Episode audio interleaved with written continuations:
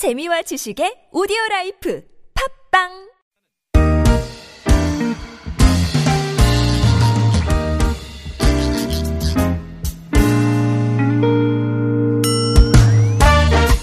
서울 속으로 2부 시작해 보겠습니다. 오늘 금요일입니다. 자동차 정비 상담으로 함께 하시는 날이죠. 이광표 자동차 정비 전문가 스튜디오로 모셨습니다. 안녕하십니까? 네, 안녕하세요. 어서 오십시오. 네. 자, 구글 플레이나 애플 앱스토어 이용해서 TBS 애플리케이션 내려받아 설치를 하시면 무료 메시지 저에게 보내실 수 있고요. 카카오톡, TBS 라디오와 플러스 친구 네, 풀친 맺으시면 또 역시 무료 참여하실 수 있습니다. 유료 문자는 샵 0951번, 단문 50원, 장문 100원, 정보 이용료 추가되고요. 어, 뭐 지난번에도 말씀을 드렸지만 추석 연휴가 이제 네. 점점 다가오고 있어서 네. 그 서울 서울 쪽에서도 뭐 각 지방자치단체에서도 하지만 예, 서울시에서도 또 무상 점검 서비스 네. 예, 소개를 해 드린 기억도 있고 그렇습니다. 그 먼 길 떠나시기 전에 자동차 이것만큼은 꼭 좀 점검을 하셨으면 좋겠다. 네. 거 있으세요? 보통 자동차 평소에 타고 다녔으면은 갑자기 이렇게 고장날 그렇게 확률은 많지 않아요. 예. 근데 어떤 차들이 문제가 되느냐 하면 그 자동차 하체 쪽에 어떤 저 오일이나 냉각수 뭐 에어컨 물 정도는 괜찮은데 네. 그런 부분을 떨어진 상태로 그냥 다니게 되면은 큰 문제가 있죠.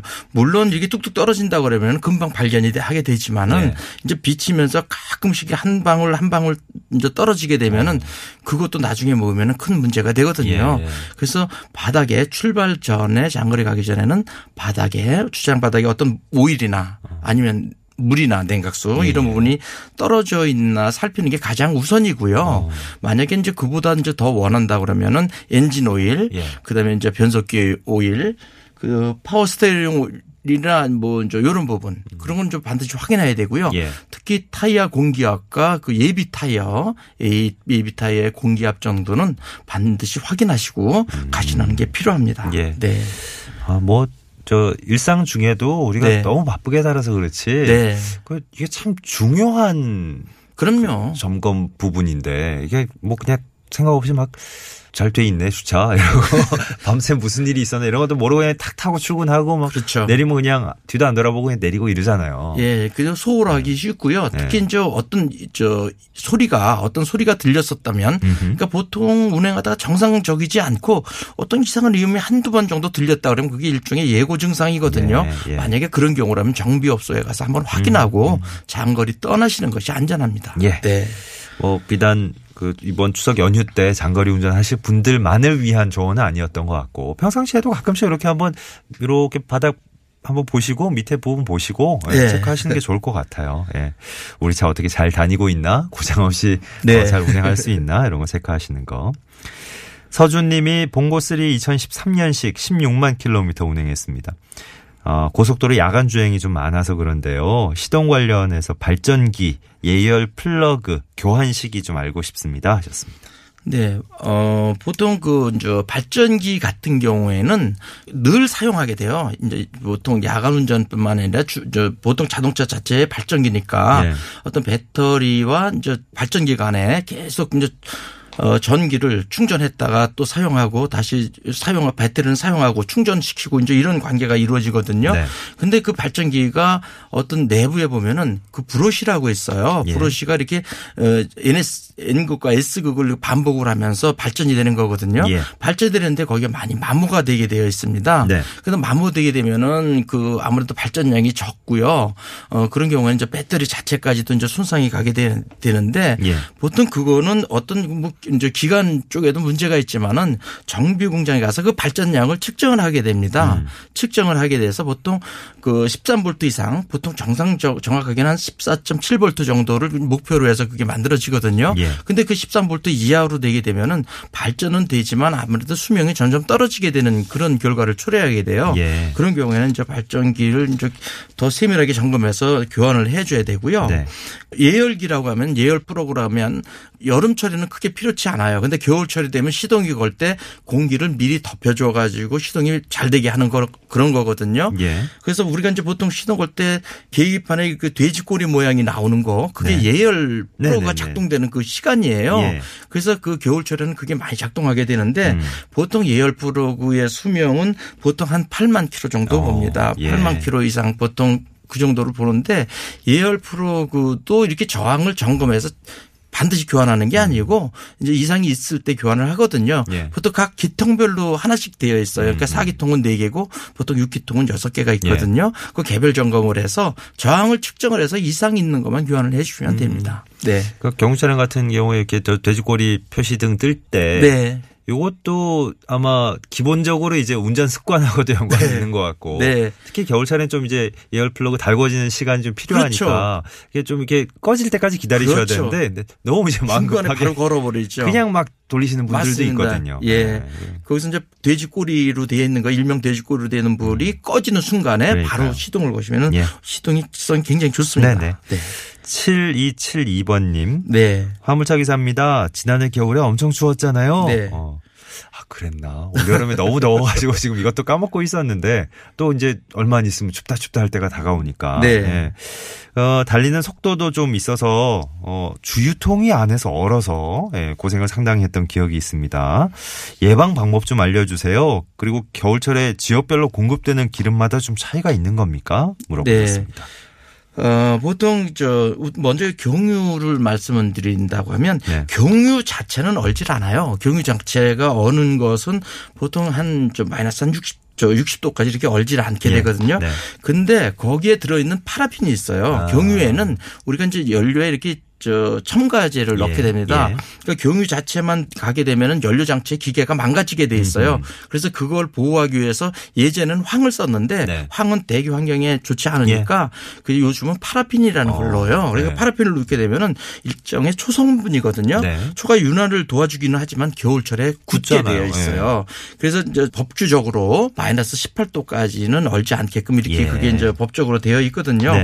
네. 근데 그 부분이 또 특히나 이제 겨울철에 보면은 경유라고 하는 것은 약간 가솔린에 비해서 약간 따뜻합니다. 네. 그래서 외부하고 내부 온도 차가 많아지니까 음. 그 안에 내부의 결로 장치가 가솔린보다는 훨씬 상대적으로 많아요. 예. 그래서 디젤 그 필터에는 필터에는 거기에 그 연료 수분을 걸러줄 수 있는 네. 그런 장치가 있고 밑에서는 수분을 빼줄 수가 있는 장치가 그래서 있는 거고요. 결로 방지해주는 방지. 장치들을 따로 그냥 그렇죠. 만들어줘야 필터 되는구나. 위에는 네. 또 연료를 데워주는 그 코일이 들어 있어요. 예. 그 안에가 시동 걸때 네. 코일이 들어가 있게 되는 거거든요.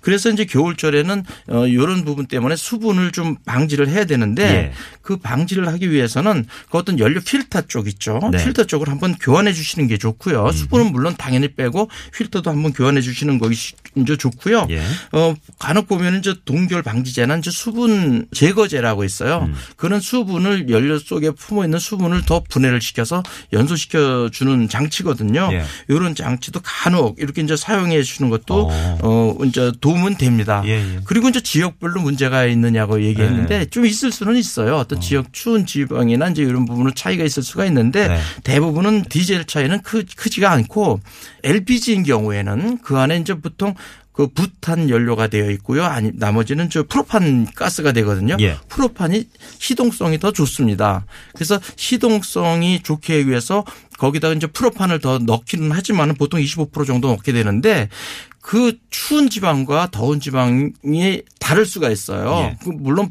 그 프로판을 많이 넣게 되면 시동성은 좋지만 그 연비가 좋질 않아요. 예. 그래서 그걸 적당하게 이제 보통 각 지역별로 배합을 하기는 하지만은 네. 되게 차이가 있으니까 그 해당 지역에 어떤 우리가 목적지에 도착을 했을 때 그 연료로 다 가장 가장 채워주게 되면은 가장 그 효과 있는 그 연료를 넣게 됩니다. 네. 네.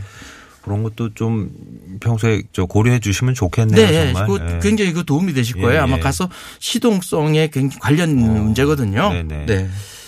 어, 반디폴님은 투싼 디젤 차량 몰고 계신데 연료계통에 등이 들어왔어요. 계기판에. 어, 네. 타고 다니는데 문제 없을까요? 걱정하셨습니다. 네. 계기판에 어떤 뭐 경고등이 들어오는 게다저 문제가 되지 없을 수가 없죠. 그건 이제 고치고 다녀야 되는데 대개 이런 경우는 저 수분 경고등이 될 거예요. 음. 그, 그 수분 경고등이 뭐냐면 연료 필터 하단부에 보면은 예. 경유에서 발생된 뭐 결로나 이런 쪽에서 발생된 물이 들어왔을 때 필터에서 한번 걸러지거든요. 아까 말씀하셨던 네, 그게 이제 바닥에 고여 가지고 있는 경우거든요. 예. 그 수분지 밑에 저 밸브가 있어요. 그걸 빼주고 네. 뭐더 되는 것은 거기다가 이제 필터도 한번 교환을 해주게 되면 훨씬 도움이 되고요. 예. 그 경고등 이 들어온 대로 그냥 다니게 되면 연료 장치가 손상 가게 돼 예, 있습니다. 예. 그래서 반드시 수리를 하셔야죠. 아무튼 계기판에 이렇게 경고등이 들어오면 그 관련된 부품이나 뭐 기계적인 결함이 있을 수도 있고 네. 그리고 우리가 가끔 이제 사연에서 만났다시피 그 이제 계기판에 들어오는 네. 예.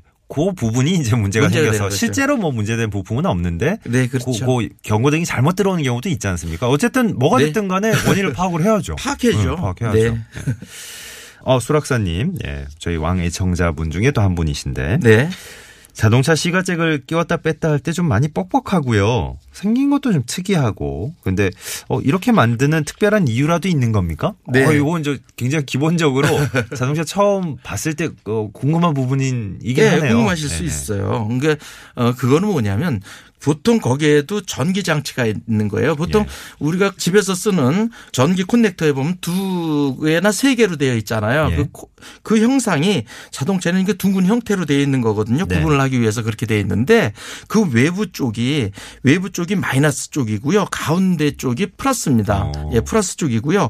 그 전기 장치는 뭐 보통 접촉이 잘못되게 되면은 거기에 물론 장치 기능도 문제가 있지만 열이 발생이 돼서 예. 어떤 그 화재 우려가 있거든요. 오, 네. 그 부분을 좋게 하기 위해서 접촉 부분을 좋게 해서 접촉 저항을 없애기 위해서 이렇게 한 거거든요. 음. 그래서 약간 뻑뻑하긴 하지만 약간 힘을 써서 그런 이유로 예. 하는 거니까 예. 그걸 이해해 주고 이제 사용을 하셔야 됩니다. 네. 네. 그 부분에 이제 요즘 뭐 다른 제품 뭐 충전 관련한 거라든지 뭐 그런 거 많이 끼워 두시는데 네. 고장이 자주 나잖아요. 그죠? 네. 잘못 이용하시면. 그렇죠. 예. 아무래도 이게 좀 처음에 뻑뻑하게 만들어 놓은 이유가 네. 어, 이따 그러셨으니까 네. 뭐 원래 그냥 목적에 맞도록 쓰시는 게 제일 좋군요. 그렇죠. 네. 접촉 저항 때문에 그렇습니다. 예. 네. 1534번님 에어컨 오일 교환해야 됩니까? 네. 간단한 질문인데. 네. 보통 저 대부분은 저 우리가 이제 예, 냉매만 보충해 주고 그러는데 에어컨 오일도 뭐 교환 안 했다고 그래서 큰 문제가 되거나 이런 건 아니지만은 안에서 그 기계적인 어떤 마모나 이런 걸 없애주는 거거든요. 그래서 한 2년에 한 번 정도는 교환을 해 주는 것이 에어컨 그 콤프 보호에 도움이 됩니다. 예. 네. 7660번으로요.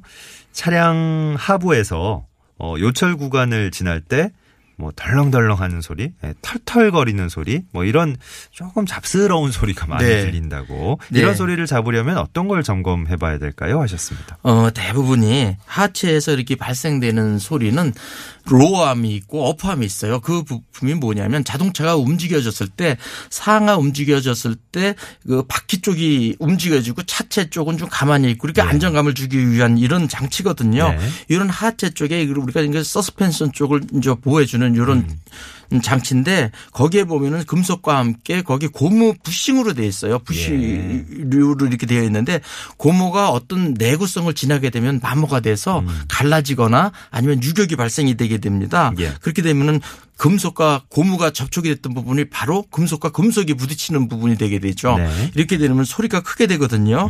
이 소리가 한번 나게 되면은 진행이 더 빨라져요. 유격이 예. 점점 커지기 예, 예. 때문에 그래서 작게 나는 소리라 하더라도 정비업소에 가서 볼트가 이완됐다 그러면 볼트를 저 조이시면 되고요. 예. 어떤 제품이 잘못됐다 그러면 그 관련 제품 대부분이 부실입니다. 요거를 교환을 해 주는 것이 좋습니다. 네. 네. 아, 지난 시간에 이어서 의 찰옥수수님. 네. 아, 이것도 궁금한 내용이네요. 네. 그 가끔씩 지날 때 네. 특히 세차하고 이런 경우는 정말 화나죠. 네. 네. 새 배설물이 차 앞유리 뒤에 툭 떨어졌을 때 네. 요거 와이퍼로 닦으면 혹시 와이퍼 수명이 단축될까요? 궁금해하셨습니다. 네, 요거는 저 어, 물과 같이 함께 닦으면 괜찮은데요. 새 배설물이 대개 보면은 이게 산성입니다. 음. 그게 이제 왜 페인트에 묻게 되면 페인트가 진짜 파이거든요. 네. 아, 안쪽에 예. 어, 그 페인트를 파고 들어갑니다. 그게 왜 그러냐면 보통 산도가 보통 한 3 정도, pH 3 정도, 4 정도 이렇게 배설물이 그 정도 나오거든요. 예. 근데 점점 굳으면서 어. 그 폐하가 높아져요. 아, 그래서 그래요? 폐하가 아주 강산성 2, 1 정도까지도 떨어지게 오, 되거든요. 다른 걸 그러면 저 부식시킬 수도 예, 있겠네요. 부식이 됩니다. 그래서 페인트도 손상되는 거예요. 그래서 예. 새 배설물이 떨어지면 물로 닦아주는 게 좋고요. 그때 와이퍼로 닦게 될 때 물과 함께 닦여지기 음, 때문에 뭐 그 와이퍼 수명이 이렇게 단속 뭐 이렇게 되지는 않습니다. 예, 단축되거나 예. 그러질 않으니까 어, 닦아주는 게 좋고요. 특히 음. 유리면도 그렇지만은 어떤 페인트면에 배설물이 떨어질 때는 즉시 닦아주세요. 그럼. 페인트 파고 들어갑니다. 예, 예, 네. 그렇겠네요. 7942번님 사연만 마지막으로 하나 볼까요? 네. 2011년식 소렌토 R 2.2 차량 몰고 있습니다. 어, 아, 요거 저 예전에 한번 말씀해 주신 기억이 나네요. 네. 제조사 설명에는 오토미션 오일이 무교환이라고 돼 있는데 지금 8만 킬로미터 정도 운행을 했거든요. 네. 진짜 교환 안 해도 되나 이런 걱정이 되시나 봐요. 네, 보통 저 한 2011년 정도에 이제 어, 그 구입하셨고요. 지금 이제 한 8만 킬로 뛰었다 보면은 그렇게 아주 험한 조건은 아니거든요. 네. 이런 분인 경우에는 저 무교환으로 그냥 가셔도 관계가 없습니다. 음. 이런 저 무교환 차량인 경우에는 오일 레벨 게이지가 없어요. 측정할 수 있는 예. 그 게이지가 없거든요. 네. 이런 분인 경우에는 그냥 무교환이니까 그냥 사용하셔도 되고요. 그게 아닌 아주 가혹 조건, 예. 어, 뭐 굉장히 운행 거리가 많다든가 아니면은 뭐 저속으로 아주 다니거나 음. 예. 고속으로만 많이 다니는 차인 경우에는 10만 킬로에 한 번 정도 교환해 주시는 거고요. 예. 이분 경우에는 그냥 사용해서도 크게 문제가 없다 그렇게 판단이 됩니다. 예. 무교환이라고 이제 저 제조사 설명에 나왔다 해도 네. 정말로 못 바꾸는 건 아니죠. 아예 그냥 뭐 꽉 갇혀 있어가지고. 그럼요. 뭐, 네. 그 이제 그 네. 장비에 의해서 그러니까요. 교환을 하게 돼 있습니다. 네네. 네. 자, 이광표 자동차 정비 전문가와 함께한 자동차 정비 상담 오늘 여기까지 하겠습니다. 오늘도 감사했습니다. 네, 고맙습니다. 4684번님이 서울 인근에는 빗방울이 벌써 떨어진다고, 네, 금요일이라 차량 정체도 심한 것 같고, 천천히 쉬엄쉬엄 움직이시라고, 네, 안전운전 당부하셨네요. 다들 행복한 주말 잘 보내시고요. 다음 주 월요일 아침에 다시 찾아오겠습니다. 김동률 씨의 새 노래, 노래란 제목의 노래예요. 이 곡 전해드리면서 물러갑니다. 고맙습니다. 모든 가시들 털어내고